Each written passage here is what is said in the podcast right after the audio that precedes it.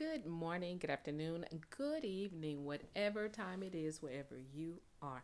I want to thank you for listening to The Dash with Matrilla. Guys, let's talk about church in the airport. That's right, church in the airport. Here is what I'm finding out that a lot of people are not aware of.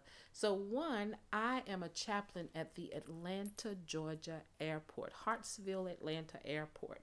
And we um, we're located in the central part of the airport. But here is the thing most people don't know that. So, I just wanted to share with you guys a little bit of information about the um, Interfaith Chapel, which is located in the airport. And believe it or not, there are other airports that um, also have a chaplaincy. But in, in Atlanta, we have um, the chaplain office that actually works with um, like places called um, Hope Atlanta, which actually help people out when they're in need, whether it's for food or um, helping them get a place to stay. You know, maybe they're stranded away from home, or maybe they've, you know, gotten to Atlanta, can't get home, so they're kind of homeless, or whatever the case may be. But I do want you guys to know when you're traveling abroad, um, you know, whether you're coming to Atlanta or going somewhere else, if you just need someone to pray for you, pray with you, um, go to like a, a, help desk or something in that airport and see if they have a chaplaincy. And um, they um oh in the airport in Atlanta, we um our Catholic um, denomination they hold mass every um, I think every day at eleven thirty.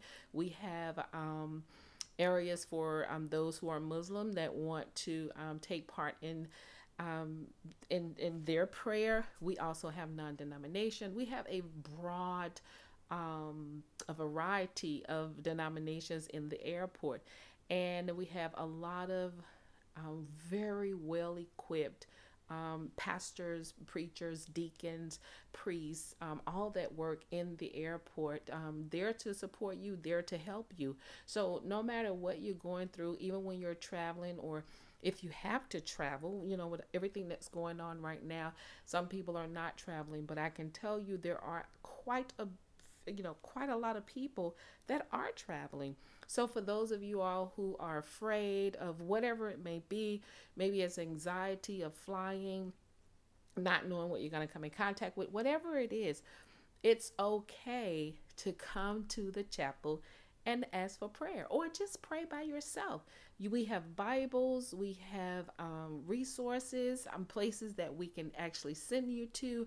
Um, and those resources that we have, it looks like I'm trying to help you get the help that you need. So that's what we're here for. Um, for the most part, when it comes to the chapel, there are so there's so much that we do that people are not aware of.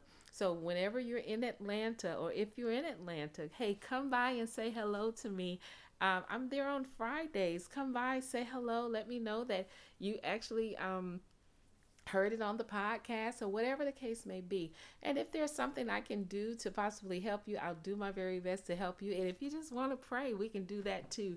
Hey guys, I just wanted to share a little bit of information with you guys about um, ch- the chapel in the airports because the more I talk to people, they are not aware that there is church going on in the airport. And yes, there is live service taking place on Sundays, um, on Wednesdays, on Saturdays. There is a service going on.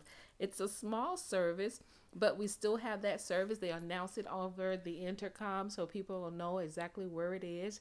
So there are several chapels in the airport, one in the on the main entrance, which is in the atrium, and then there's one on E concourse and F concourse. And hey, we want you to feel at home.